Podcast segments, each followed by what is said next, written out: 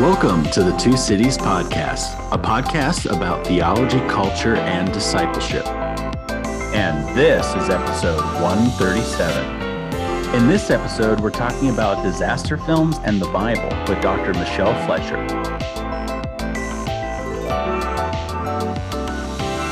Dr. Michelle Fletcher is research fellow at King's College London on the visual commentary on Scripture. And she's the author of Reading Revelation as Pastiche Imitating the Past with Bloomsbury and T&T Clark.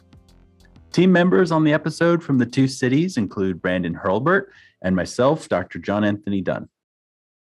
So, Brandon, this was a lovely conversation with Dr. Fletcher. We've just finished this wonderful series on Jesus films, and in this conversation, we're kind of going a bit beyond that. We're talking about disaster films. So we're talking about disaster films and how they kind of draw upon certain tropes or elements from Revelation. And of course, one of the things that is lacking from Jesus films are um, explosions. I, I think that's exactly right. That's been my, you know, main critique of any Jesus film I've seen, which is why isn't there more explosions? We we um, really we really need Michael Bay to direct a Jesus film. I think that's like one of the like conclusions I've taken away from this series and from this conversation with Dr. Fletcher.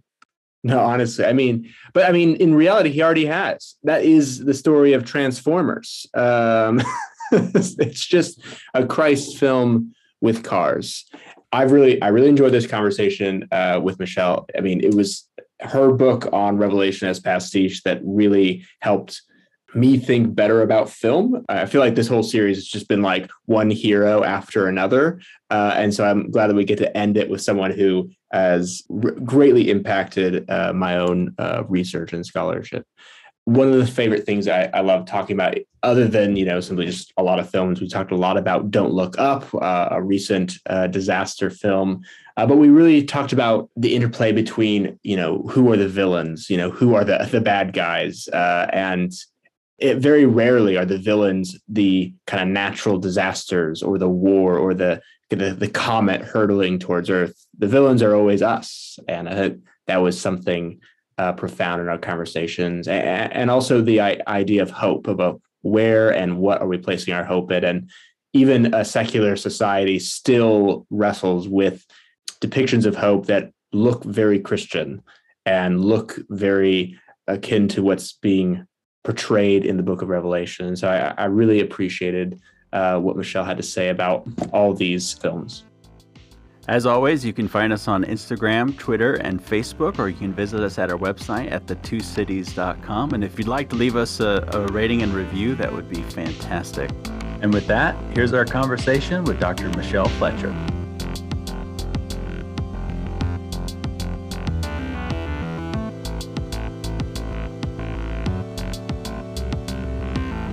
Well, thanks so much for joining us, Dr. Fletcher. Thanks so much for having me here. It's a great privilege.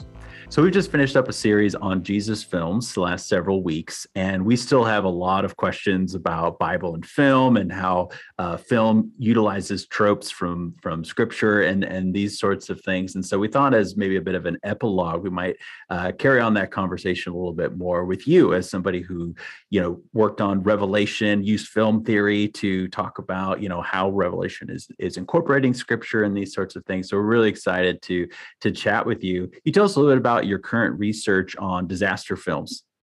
Yeah, great. Thanks so much. So I've been really interested in the uh, increasing interest in the end of the world in the disaster genre. And I've been looking at it in relation to the fact that disaster's always been in Hollywood. I mean, everybody wants to go and see some smiting and some smashing on screen. That's part and parcel of why we go and see it. But since in the 50s, there was a trend towards the end of the world in sci fi. Obviously, there was the nuclear threat, which turned people's heads to think about what might happen with the end of humanity. In the 60s, Japanese cinema looks at this in relation to the last war. What would happen if the world was totally wiped out by a nuclear holocaust? But the disaster genre which appeared in the 1970s, first of all focused on small groups of people coming together and facing a kind of end of their world. But in the 1990s, when sci-fi allowed, uh, when um, special effects allowed people to really push the boundary on this, the end of the world started to creep into disaster. So I started looking at the appearance of the end and that as a trend within the disaster genre in relation to contemporary thinking and then mapping that into today's cinema which is very rare. You can find something which reappears through different decades. But we've just had don't look up released uh, last year which has got the uh, full-on cosmic catastrophe of the world being destroyed with a comet. There's also gerard butler's greenland where he also faces with his family the smiting action of a giant comet whacking into the earth. Um, there's the pretty terrible, am I allowed to slag off a film on here? Moonfall, uh, Roland Emmerich, which came out this year, uh, which I won't give away what it's about, but that's definitely about Earth facing its potential end. It, and so it, it is about is it, the moon falling. It is, but with some really, really special twists. Oh, yeah, yeah. You thought it was just the moon, but bring on another civilization. I thought it was just a terrible film. Yeah, no, no. It's got some extra aliens and AI to add on. It's it's awesome. Um, so yeah, that's where I'm I'm tracing things really because I'm interested in the end of the world, right? Because I'm a revelation person. I like to look at destruction and disaster, and this is the natural playing out of my interest of how secular apocalypse, Conrad Ostwalt calls it, plays out. Where are we with this? What happens when cinema turns its gaze to the end of the world? So yeah, I, I think you, you bring up a really um, interesting point. So even with Don't Look Up, what is obviously a political commentary on the world today, um, and it's kind of it's very secular. But at, at, the very end, you have this what I what I thought as, as a Christian a very meaningful prayer that I think, yeah, that's the only thing one could reasonably pray in the face of a extinction level event and i thought that was actually really meaningful so even in cinema today cinema can't and Hollywood can't quite get away from religion, can't quite get far enough away from scripture. And I wondered if you could talk about is there a progression there? Is this a kind of second naivete where we've tried to do that and realized maybe we can't fully get away from scripture, even though, you know, uh, thinking about the end of the world is just a human thing and not necessarily only a Christian reality? Yeah, that's really interesting. Um, tell me to come back to it if I don't raise it. I think that there might be a bit of a poking actually going on in Don't Look Up in the final uh, in that final section in relation to what's going on with that, with the prayer, with the meal. I think when you look at what's being overlaid in relation to the shots of the ecosystem and the destruction of the earth, that there might be a little bit more critique going on of liberal agendas in relation to what we put emphasis on and importance, and actually how prayers like that seem to have some sort of sense, but might not really be achieving much in relation to actual threats that are happening. But you hit bang on the nail, bang on the head in relation to scripture's part of American culture, right? You're not going to get away from it. And pets a part of American culture, and they're always in disaster movies. And skyscrapers are part of American culture, and they're always in disaster movies. You always have to have something high being knocked down. You always have somebody rescuing a dog, and you always have a little nod to some sort of very, very light Christian agenda. The most overt of Christian narratives within the disaster genre was the Poseidon Adventure back in the 1970s, because the it has a showdown between two priests. So Gene Hackman's character preaches this kind of self-help Christianity, and he's um, non-affiliated, very young, very fired up, and he gives this kind of really het up speech on the boat about how everybody, you know, God's not going to help you if you don't help yourself. And then there's the more established minister. And when the disaster strikes, the two are set against each other. The uh, minister, who is part of an established congregation, chooses to stay with the wounded and get whacked out by the wave when the boat starts sinking. And Gene Hackman leads a number of people up a Christmas tree to salvation. And he is therefore sort of their savior, but he actually ends up dying, hanging above a fiery pit, railing against God for taking someone and saying, yeah, if you took her, take me instead. And so eh, they moved the religious part of disaster genre really to the fore in that film. And guess what? The critics really didn't like it. It was seen that actually it was too overt. The moralizing was too overt. And what people liked within Disaster and the End of the World was that almost surprise element that you get in artworks like The Last Judgment, where people choose to paint in in and of themselves who they think should be in. You know so you see people being the artist choosing like i think the pope should be in or i think this inventor should be in. You'll see they choose who to put in and you get a bit of a surprise from an artist of who makes it on each side who's saved and who's damned. And that was the element actually that people wanted in disaster films was this Jennifer Jones falls to her death in the Towering Inferno, the grandma. Who's going to die? Who's going to live? Sometimes the righteous don't live, and sometimes the unrighteous make it through and promise that they might improve things. And so that sort of is the narrative that got carried on because that more overt religious narrative wasn't so popular. But you still find scripture being used as comfort. So it's in 2012, as the president is saying what's going to happen, he says, whether we have of any faith or none, I feel these words can speak to us. The Lord is my shepherd, I shall not want. And so he recites the psalm. And it's like, I, I don't know what the Buddhists are going to think about that. I, am not, I'm not sure it is for everyone. And so I think it reflects that sense of an inclusivity of belief when actually it's that sort of standard idea and then in Geostorm, um, Ed Harris's character rails against God for not wiping out the bad countries and says he's taken on board the idea of God himself and he's going to take out the bad guys. He can get rid of each of the bad countries and reset the world. So there's always that agenda in the background. There's a belief in some sort of divine figure most of the time. Nothing in Moonfall, just to point out at all, but that's quite um, that's extremely contemporary in relation to that. So, yeah, that's the sort of history of disaster and how that pops up. In disaster films, do you see any kind of um, overt intertextuality with Revelation uh, in particular? Uh, maybe reusing some of the apocalyptic tropes or, yeah. or, or, or, perhaps explicitly quoting it uh, in some way? I'm, so, I'm curious about that it, it pops up in Greenland. Uh, you always have somebody a bit weird, don't you, dealing with Revelation? So I get to be the weirdo who deals with Revelation. So you have a lady randomly reciting on a, a, a radio frequency that's found in a car saying, Oh gosh, is there anyone out there? Is anybody even left alive that can hear me? and then I saw a great star fall from heaven, and its name was Wormwood. And so you'll get that sort of overlay sometimes within it with somebody saying, it's the apocalypse, man, it's the end of the world, that level. Uh, there's a brilliant, brilliant. Um, uh, can we just pause and just say that was a great American accent? Where'd that so from? No, it was amazing. That's my. Uh, sorry, no, that's amazing. Sorry, go on. Been watching too many Hollywood films, haven't I? so you've got the um, the idea of Billy Bob Thornton in Armageddon. Obviously, it might it might be drawing on something from Revelation potentially there with its titling, maybe signaling something. He says, "Oh, it's going to happen. It's going to be the worst bits of the Bible."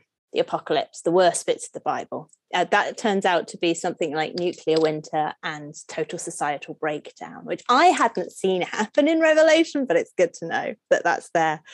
So there's that. But I mean, you can overread it. You could say that there's lots and lots of things that come down out of heaven and hit people on the head. That's quite revelation. like the angels throw things down out of heaven onto earth and bad things happen. You can have the idea that you know, a third of the seas are wiped out, something like that. But Revelation, in and of itself, is also dealing with standard tropes of human disaster war, pestilence, tsunami, earthquake, famine. It's not like Revelation has the complete and utter monopoly on that. That is something people are dealing with. And so the disaster genre, in some ways, is an inheritor of, of this older idea of just how humans come to terms with disaster and how they face up to it. What do they do? Where is a religious agenda within it? Where do they see their salvation coming from? Do you survive it? Do you try and escape it? Can you avert it? What's brought it about? Can you pick through the pieces? Where's hope in all of this? The idea of hope is a really, really prevalent idea in disaster films. What do we hope in? Where do we put our trust? And how has the past played into it? Disaster films are alive with past disaster um, references. They they're always we've got our expectations shaped by what's already happened in disaster and revelation in and of itself is that. That's what revelation is doing. It's built up of all these different hebrew bible texts resonating as people read the text which brings it alive with past memories to set things on fire in the people listening to it. And disaster films in the same way do have that. So a slightly more meta version of an answer to your question but probably a more true version I, I love that that uh, the way you talked about the kind of negotiation of how this has taken place, um, how people are responding to disaster in different ways.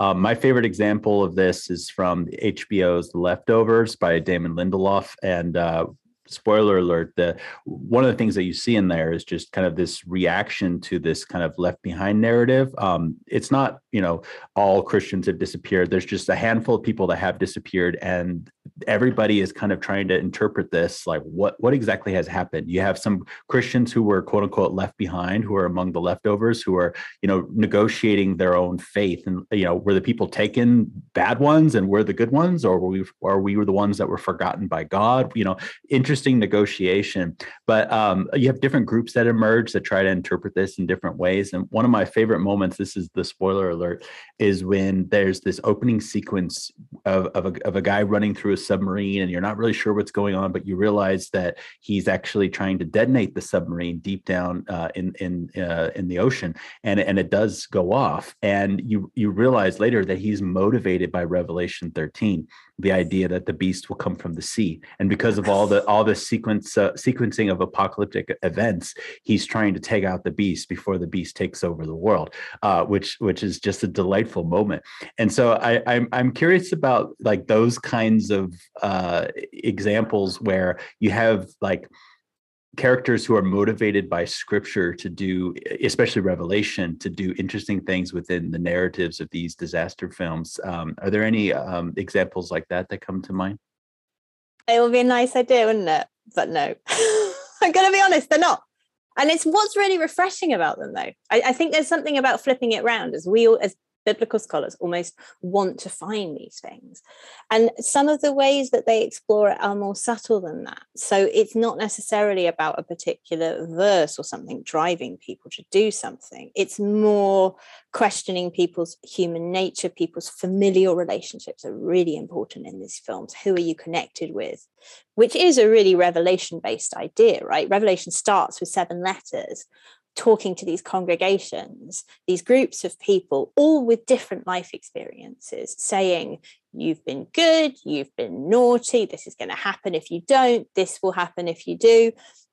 And it's allowing those people to think through their situation, who they're going to be, who they want to be, who they are in relation to other people, and how they might change.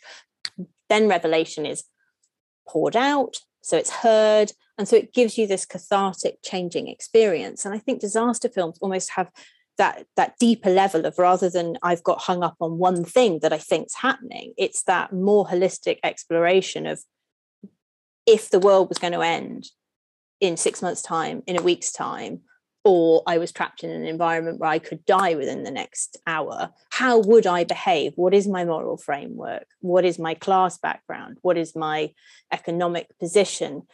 Who am I in relation to others? What have I done wrong? How corrupt am I? How hubristic am I?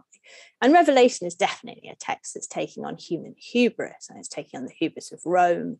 It's taking on its empire. And disaster films are very much taking on the hubris of humanity. As I said earlier, you always have a big building being knocked down. Towering Inferno, they built too high. The Poseidon Adventure, they thought they could outrun the gods. Airplane, the the initial starter of all this. They flew too high. There's this idea that humans can be something and that perhaps particularly in the 70s that we need to be brought back down to earth or given a very good washing out to really realize that that's not quite the case. And this is where it went wrong in some ways in the 90s where the hubris and humility was forgotten to some extent. Armageddon facing armageddon not like in revelation where you think where am i? Who am i? How am i behaving? was yeah we can get together and kick butt and it'll be great. It's post Cold War we got nukes, we fire them at things, boom, sorted. Mm. And it's interesting the nuclear weapon thing. It, it's always popping up in end of the world stuff, even in Don't Look Now, where we've been facing contemporary issues in relation to Russia and Ukraine, where the, the nuclear rhetoric has risen up again. Somehow or the other, Don't Look Now offers nuclear weapons as a potential for salvation. I know it's targeting climate change as a satire, but in its basic plot, nuclear weapons are proffered as a way to save humanity, which is a really strange thing to do. So it's still it, it's taking on hubris in some ways but the film in and of itself perhaps falls down in relation to that. So, yeah, and I also have to do my biblical scholar thing, which is obviously the left behind thing's not very revelation. And I got to push that because it's not really there. But people might not like to hear that. Yeah, I mean, you mentioned um, in, in the book of Revelation, you know, you, there is a clear enemy, you know, it's Rome. Uh, it, it's a number of things. And also there's a hope, you know, that, that God will act, mm-hmm. if not now, in the in the end at the end of time and or the end of days. And and uh, really that he you know is sovereign throughout all of this suffering right? And so within disaster films there is generally a villain um, that is something other than the catastrophe at hand. Um, and also there's a hope uh, and i wondered if you could maybe talk a bit more about the tropes of mm. you know who are some of these villains yeah, yeah. Um, that are being opposed you know in don't look up for instance you know there's the, the clear villains and you know it's it's tackling climate change and those who would deny it and et cetera et cetera mm-hmm. it's pretty on the nose uh, and also the hope is i feel like the, the more interesting thing where where is the hope being found but i wonder about other films you know wh- where's the villain yeah. and where's the hope yeah and with revelation i just have to put it out there that i think yes there is a rev- the clear villain. But Re- Revelation's a really slippery text. And we still haven't decided, you know, are the four horsemen, is the first one Jesus? That's a really big belief in the early church that the one wearing the crown is, is Jesus. Whereas you'll read commentaries saying, well, these are demonic figures, which by other commentators is read as a figure of Christ. So it's not quite as clear cut.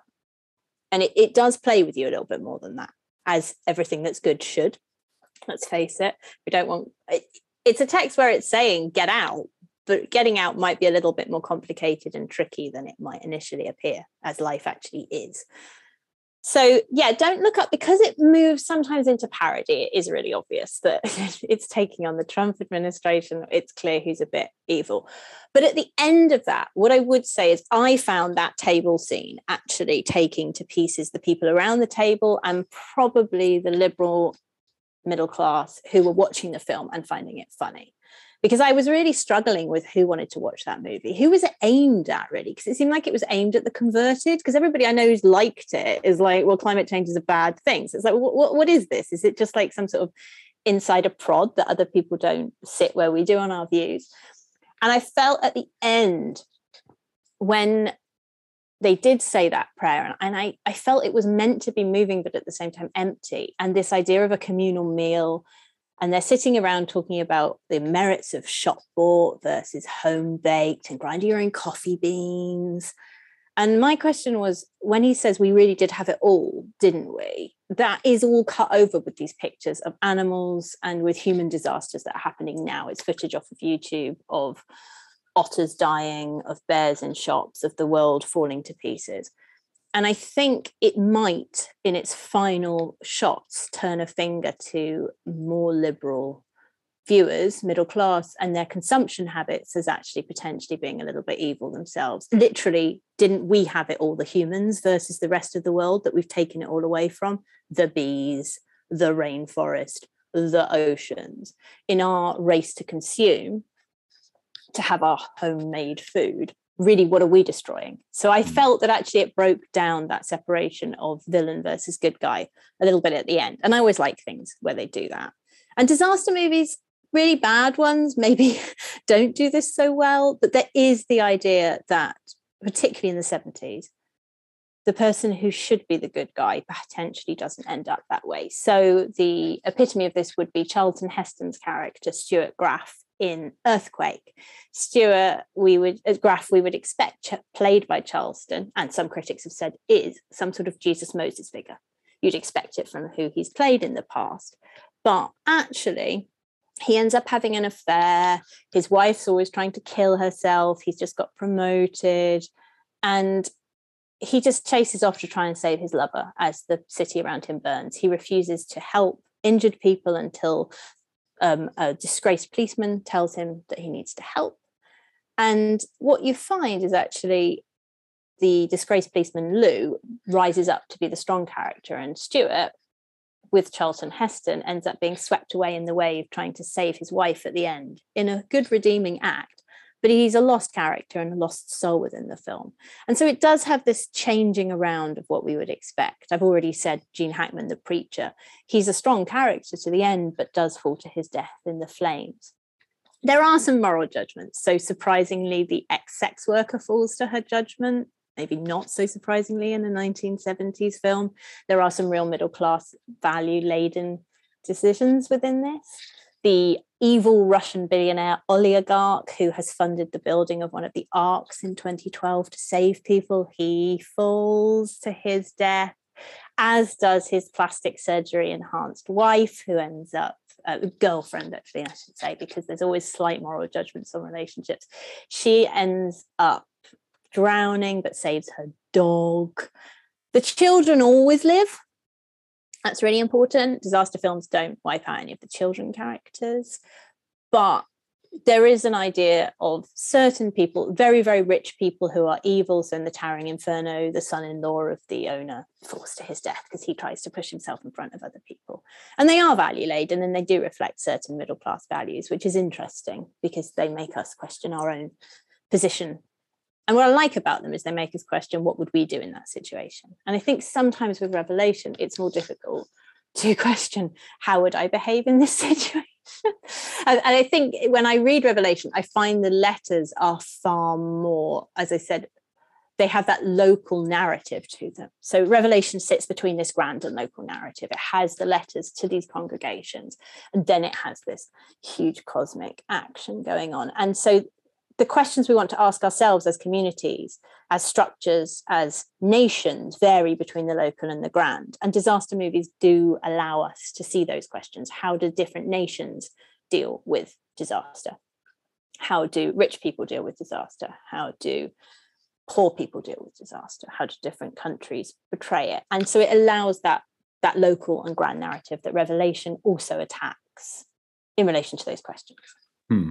That uh, that point about especially no look up and how you know the liberal values might be complicit with the juxtaposition that you described there. Uh, we really did have it all as everything's kind of being destroyed all around them. Uh, it reminds me of The Good Place, especially uh, season three, where there's a kind of ecological twist to the notion of your your good deeds need to outweigh your bad deeds in order to make it to the good place. Because what they find, and this is a spoiler, sorry for those who haven't seen The Good Place, but what they find is that no one's actually been to the good place in like 500 some years, uh, and and as they discover the reason why, it's because of these ecological uh, connections to their quote unquote good deeds. You know, they did this this thing that was quote unquote good, but actually it has this you know ripple effect that uh, that is uh, quite problematic because of these ecological concerns, et cetera. And I, you know, I was thinking about Revelation and how, especially like you know the american church uh, loves to read revelation in a particular way as critiquing them. And i just wonder how much is it critiquing us you know in in our complicit uh, allegiance uh, to to uh, power structures that are problematic and evil. And that that's something that also comes to mind when thinking about this idea of uh, you know how, how does disaster probe us? You know not just something that we survive but something that uh, critiques us in this in similar ways. And, and it should, because in the end, we're not experiencing disaster except in a cognitive way when we're watching these films. It may bring about emotional responses and that might change us, but we're not actually living through the disaster. It did all change after 9 11 in relation to disaster movies, of course, because it played out on people's screens in reality. And when you see the opening footage of the meteor attack in Armageddon, it's got point of view shots with people falling out of the Chrysler building onto the street, right down onto the camera. And so this changed the face of what was seen as acceptable within disaster movies and how we consume disaster because we are consuming it. We're buying it, we're going, it's meant to be a pleasurable experience. If it's awful, you're not going to go and see it. So there is that idea of what disaster might actually do to us. And this, the scene has changed since then. You don't see the hammy versions that you see in Armageddon. It's done with more distance these days. Bodies might be swept away, but there'll be a pause afterwards. There'll be some very, very um, sincere music afterwards. there's not lots and lots of body pulp going on. So that's a, a real change within it. But there's also this interesting idea called um, disaster porn. And this was brought up in relation to our consumption of disaster. What are we doing as humans when we're consuming this, when we're watching it? Is it doing something good for us? And this is always the question with Revelation. I have lots of people saying, I can't believe you're smiling if you study that. That's such a horrible book. Why would you want to read that? I don't think it should be in the canon. It's got no purpose. It's only ever created violence, all of those kind of things. And we have the same question thrown at video games and at cinema, don't we? It's evil. What's it doing? What does it do for us? So, what is happening when we watch disaster films? Is it just disaster porn? Now, this term was brought about in relation to an increase in showing real life disasters on the news. So, floods in Mozambique, um, tsunami in Asia, how many dead bodies we were literally seeing on screen. When I was growing up and the famines were happening in Ethiopia, gives you an idea of just what a elderly lady I am. Um, the 1980s famines it had a really big warning beforehand if you were seeing any distressing scenes and that was just people looking really hungry these days it's quite normal to consume dead bodies on the news and to see people who are dead I watch Narcos a lot uh, uh, as a series. There's a lot of footage of dead Colombian people interdispersed, and it's real footage, and it just happens all the time. It just cuts in. We just see all these dead bodies that have been destroyed, and we do statistically consume it far more now than we used to. And there was this worry that from doing it, there would be fatigue and that people would be numbed by looking at it. What happens when we experience these things? But actually, at the end of the research, they found out that people consuming disaster, viewing disaster, it, there was actually an increase in donations to charity. So, actually, the Haitian um, earthquake, which did show some really brutal scenes on American screens, after that, there was a huge outpouring of humanity and a sense of needing to help. And so there are these questions of what happens when we do experience it. Is it something negative? Does it have a numbing effect on us? Do we just carry on and go, oh, yeah, that's a dead body? Or if we approach it in the right way, can it actually have a benefit for us as humans, even if it's an armchair consumption, because that's what it is. We're going, we're literally sat in an armchair or in a cinema chair consuming it. Can it touch us by making us think, I'm experiencing something that's out of my experience? But realistically, when you see big waves smacking against people, that's happening around the world. When you see floods happening, that's happening now, today. When you see tornadoes, it's not like the States isn't hit by those. These things do happen Grenfell in London is a great example of a real life towering inferno. And how do we bring people to justice after that? And we've seen also in the pandemic, renting and streaming of Contagion and the 12 Monkeys was off the scale. It was a way that people actually came to terms with it. And after 9 11, people were renting Towering Inferno and Armageddon to almost rewatch. And this dates right back into 1923 earthquake in Japan. There was a huge creation of woodcuts that sold. People wanted to see pictures of the burnt down buildings to actually like consume the destroyed buildings, what they looked like before and what they looked like afterwards. There is something within the 20th century, 21st century human psyche that seems to indicate that being able to experience this can have some sort of cathartic and um, as I said, potentially humanizing effect on us. And actually, if we reread Revelation through those eyes, potentially that can help us think about it differently as well and what we see with that destruction and how we approach it. Yeah, I think that's really profound. I feel like when um, COVID first hit, there was a film that came out a few months afterwards that was I could I can't believe anyone decided to make it, but it was just it was just this disaster porn of you know what would happen if COVID went on for four more years? You know, it's COVID 24, and you're like, dude, you suck. Whoever made them, I hope they have a terrible day today because um, they're just it's just it was just preying on people's fears, and it was it was it was just bad. And I wonder if there's a difference in terms of what a, what the differences between the kind of the disaster porn that's actually capitalizing, literally capitalism and capitalizing on people's fears to make money. And what are the films and how are they different? Um, the ones that are actually capturing and, and really speaking to the human condition in ways that are not self-serving in terms of capital. I mean, obviously, cinema is inherently capitalistic, so there's not really a way to get around that. But if you understand my question, you know, I do, yeah, yeah. And I mean, we are talking about potentially one of the lesser brow genres. And bear in mind, this doesn't have half as much attention. You want to go with Jesus films, you know, people say, oh, nobody's written on this Jesus film. It's like, yeah, nobody. There are some great books on disaster film, uh, a nod to Keane's um, study of disaster film. That's really great. I'll hold it up so you two can see it. It's Stephen Keane's disaster films. That's really good. Um, but it's not as studied, and they are seen as kind of drunk popcorn drugged popcorn, big, loud, and stupid. So we can't push their profundity too far, uh, but I think they can tell us something profound about ourselves because they are consumed and they have been consumed. And there's very few things that can allow you to see the same thing, which is the end of the world or people dying in disasters, but over 50 years and see how they're faced differently, the trends that happen, the ideologies caught up in it. One of the films I would flag up, though, that I think probably does meet more at what Brandon's getting at here is Mimi Leder's Deep Impact from 1998. It's the only one that's been directed by a woman, interestingly. They are a, a real male genre.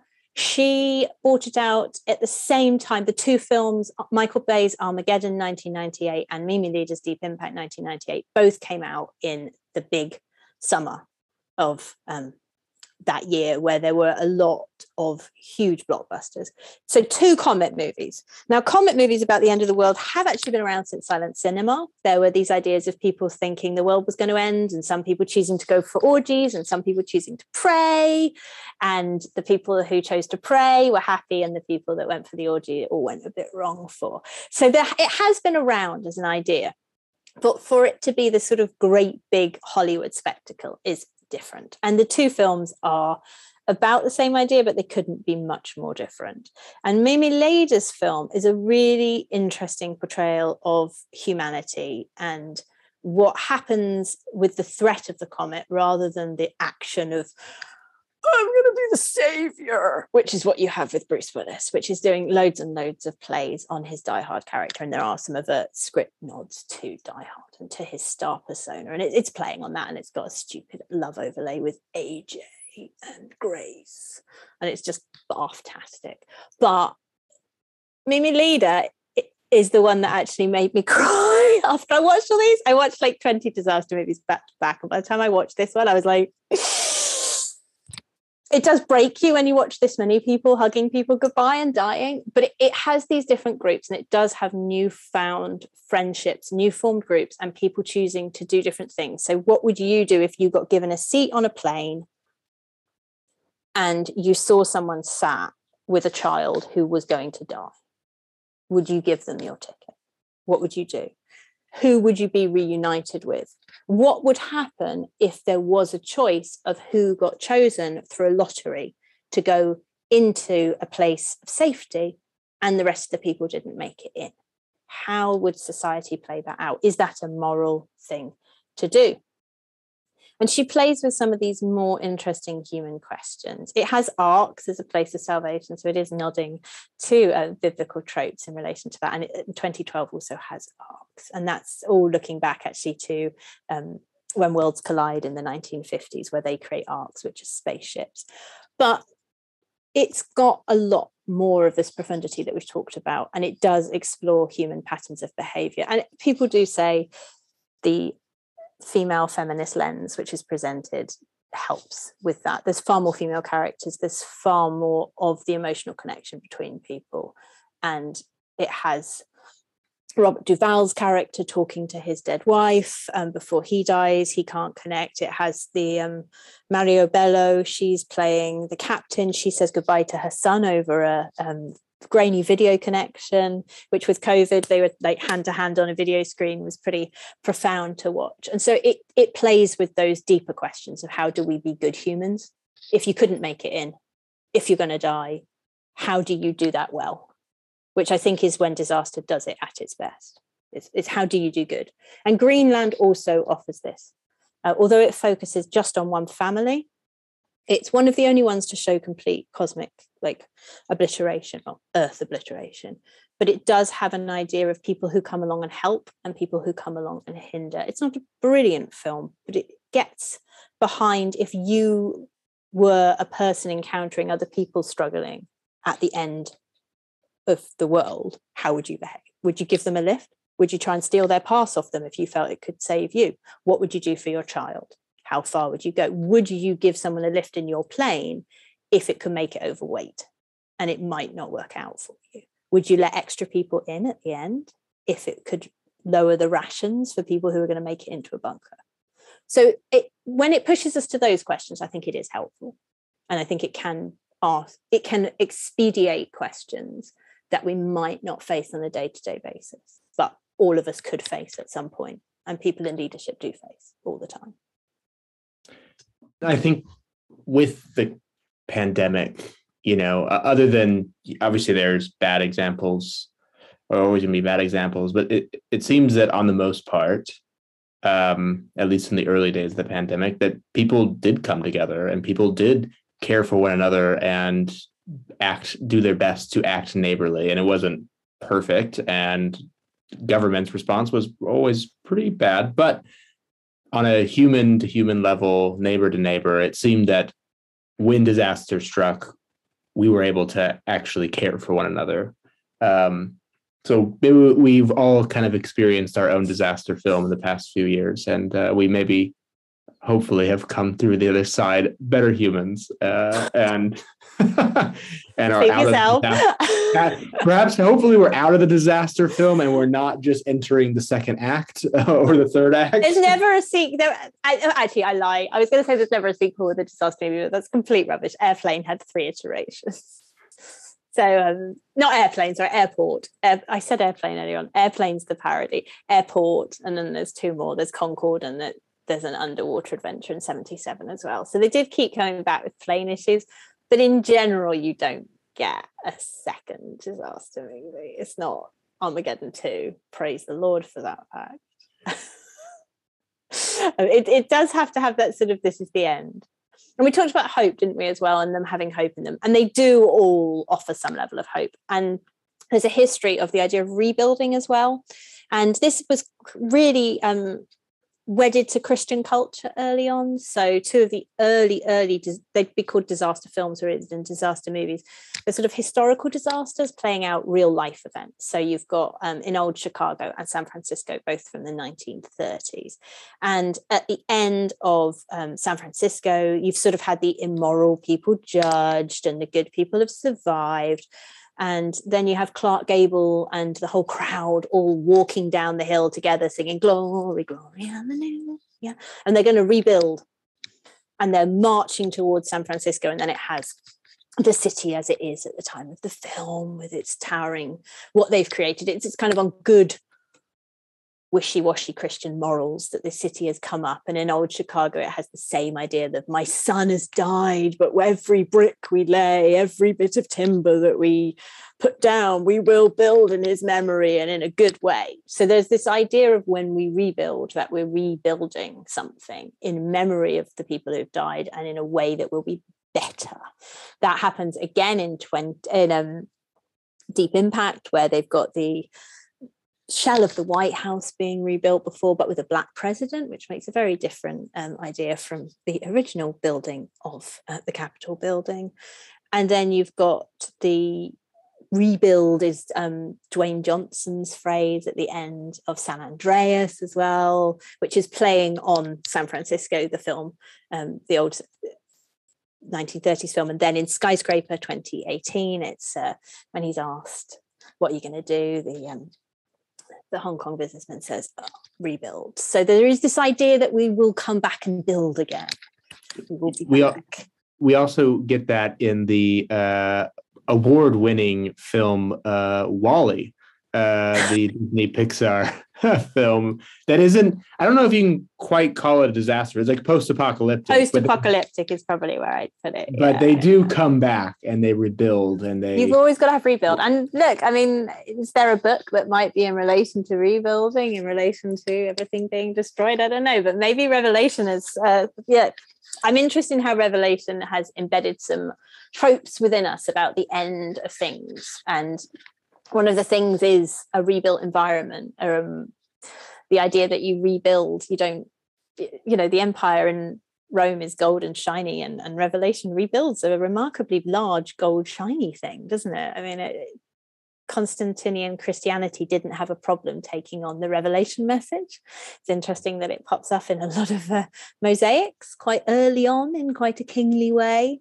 The idea of gold shiny things was very appealing to people. So, what happens when this turn to rebuilding, this turn to building vertically, building big things? I've said about big things being knocked down as a key to human hubris, but Revelation has a very, very high building being built at the end of it, as well as, as a sense of achievement and building up after all that has happened. And what happens when we build and we don't make um, place for the rest of the ecosystem? Does Revelation really have a space for much more than a lamb? We know the dogs are left outside. Uh, so we've got some animal exclusion, exclusion there. But as Dave Horrell and other eco critics have pointed out, where really is this uh, ecosystem outside of Revelation. It's this great big gold city just with one lamb and a tree. Uh, I don't know how how many fields and cows there are. What is our vision for rebuilding? What is our vision for a future? How do we think about things? Scenes that reflect human destruction in disaster films tend to be buildings. So it's a floppy Eiffel Tower or a smackdown basilica, something like that. That's what we have to show that humans are no longer there and that the work of our hands have been destroyed. But interestingly, although it's coming down from heaven, it's a built environment that Revelation ends with. So we have this connection of destruction, built environment, and rebuilding caught up at the end of the Christian Testament as well, which I think is something worth examining ourselves on when we do face issues of climate crisis. What do we put a value on, and, and how have these images shaped the way that we go about building and seeing what's good. I feel like Interstellar is an interesting example here. I don't know if this is uh, technically a disaster film, but it is obviously full of uh, ecological crisis. And you know, the the solution is really to depart uh, and to to build elsewhere rather than return and rebuild. And it's kind of predicated on some really interesting, you know, kind of I don't know if time travel is the right word, or at least this idea of some future version of humanity uh, intervening uh, in its own kind of cosmic uh, deification uh, by by preserving uh, by, preserving humanity in order that they could eventually become deified in some way, uh, which is quite fascinating. Speaking of hubris, I mean the hubris th- that leads to the ecological crisis apparently never ends. We become gods, so that's just a really fascinating fascinating, you know, sort of uh, not really a counterexample, but just interesting no, it's in, in its placement in this conversation. No, it is. It's this idea of how, what does the hope look like, right? It's very easy to throw the word hope around. And disaster films always have to give a glimpse of the afterworld, what, what happens after the disasters happen. So in Greenland, it's just a really broken wasteland with nothing. But as they come out, there are a couple of birds that fly around and then they do hear other voices on the radio realizing other pockets of people have survived in bunkers. That's hope that other humans exist and that a couple of birds are flying around. So there is this sense of how do we portray hope after the things have happened within the secular apocalypse? What does it look like? And within revelation what what does the hope look like? You've still got the destruction and then what does the written account portray for people and it, it is the built environment within revelation. So yeah get busy go somewhere else. I mean that's what they try and do as well and don't look up right in the credits footage is they take off and try and populate somewhere else. Um, doesn't go so brilliantly does it? But the thing that i found really interesting with don't look up which is it kind of ties in with this is during the credit sequence it's not when all the evils of the world had been released hope was left but it's when all the evils of the world had been released stuff was left. And actually brandon talked about the prayer that's said around the table but the one that's actually answered is jason the terrible president's son who prays for the stuff right? There's dope stuff out there. There's watches. There's great apartments. And i don't want that to go away so save the stuff. And actually at the end floating up in space after Earth is gone, preserved forever is the skateboard, the New York Bull, her badge from the uh, from her job. And each character is given their own little stuff cipher. So Ron Perlman has his hat. And so everybody is broken down to their piece of stuff at the end. And so the only hope left is the destruction we've created ourselves at the work of our hands by all of the plastic products that we've created that aren't going to go away anywhere. And there's this idea within disaster that you can have a repristination. So in 2012, the um, the Earth's axis reverses, and so that's seen as the south coming to the north, and the idea that um, Africa is now the highest place on the earth the global south becomes the place where the north flees to in the day after tomorrow as they fly across they flee across the barrier and are given refuge in mexico from america. This idea that the world has recreated itself and it says at the end of the day after tomorrow have you ever seen the air look so clear? There's this idea that somehow or the other something has been wiped out but things can come back. And the day after tomorrow doesn't give us quite such a hopeful presentation because it's showing what we've done to the earth with all of the things that we have made and produced that will outlive all of us. You know this sushi go game i've got here in a metal case is likely the case is likely to last longer than i am. What happens with what we've done? What have we created? And at the end of revelation we've got this gold city you know that's, that's made of of stuff. What happens with stuff how much where is the place for stuff versus the natural world that we inhabit? What is our relationship as humans with stuff? And revelation does it does do this as I go back to the seven letters, you know, that you shouldn't, you know, you've got this, but you should be going for this. You think that you are this, but you are not. You think that you can see clearly, but you should find salve for your eyes because you can't see clearly. So you know, some of you are suffering and that's okay. And it's those local narratives again that it always has to be framed with those of you think it's one thing but what is it for you? What are you chasing after? What is your purpose? Where are you in this? Who are you? And that's where i felt don't look up had a very interesting point in relation it, it, its final scenes i think speaks more critically to its audience of who are we and how do we define ourselves in relation to stuff and things and buildings and and what is it for us to, to have a future legacy.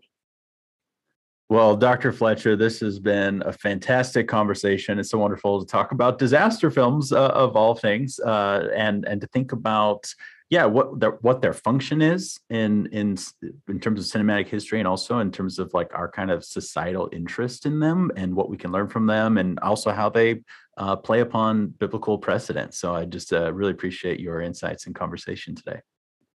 Thanks so much. It's been great.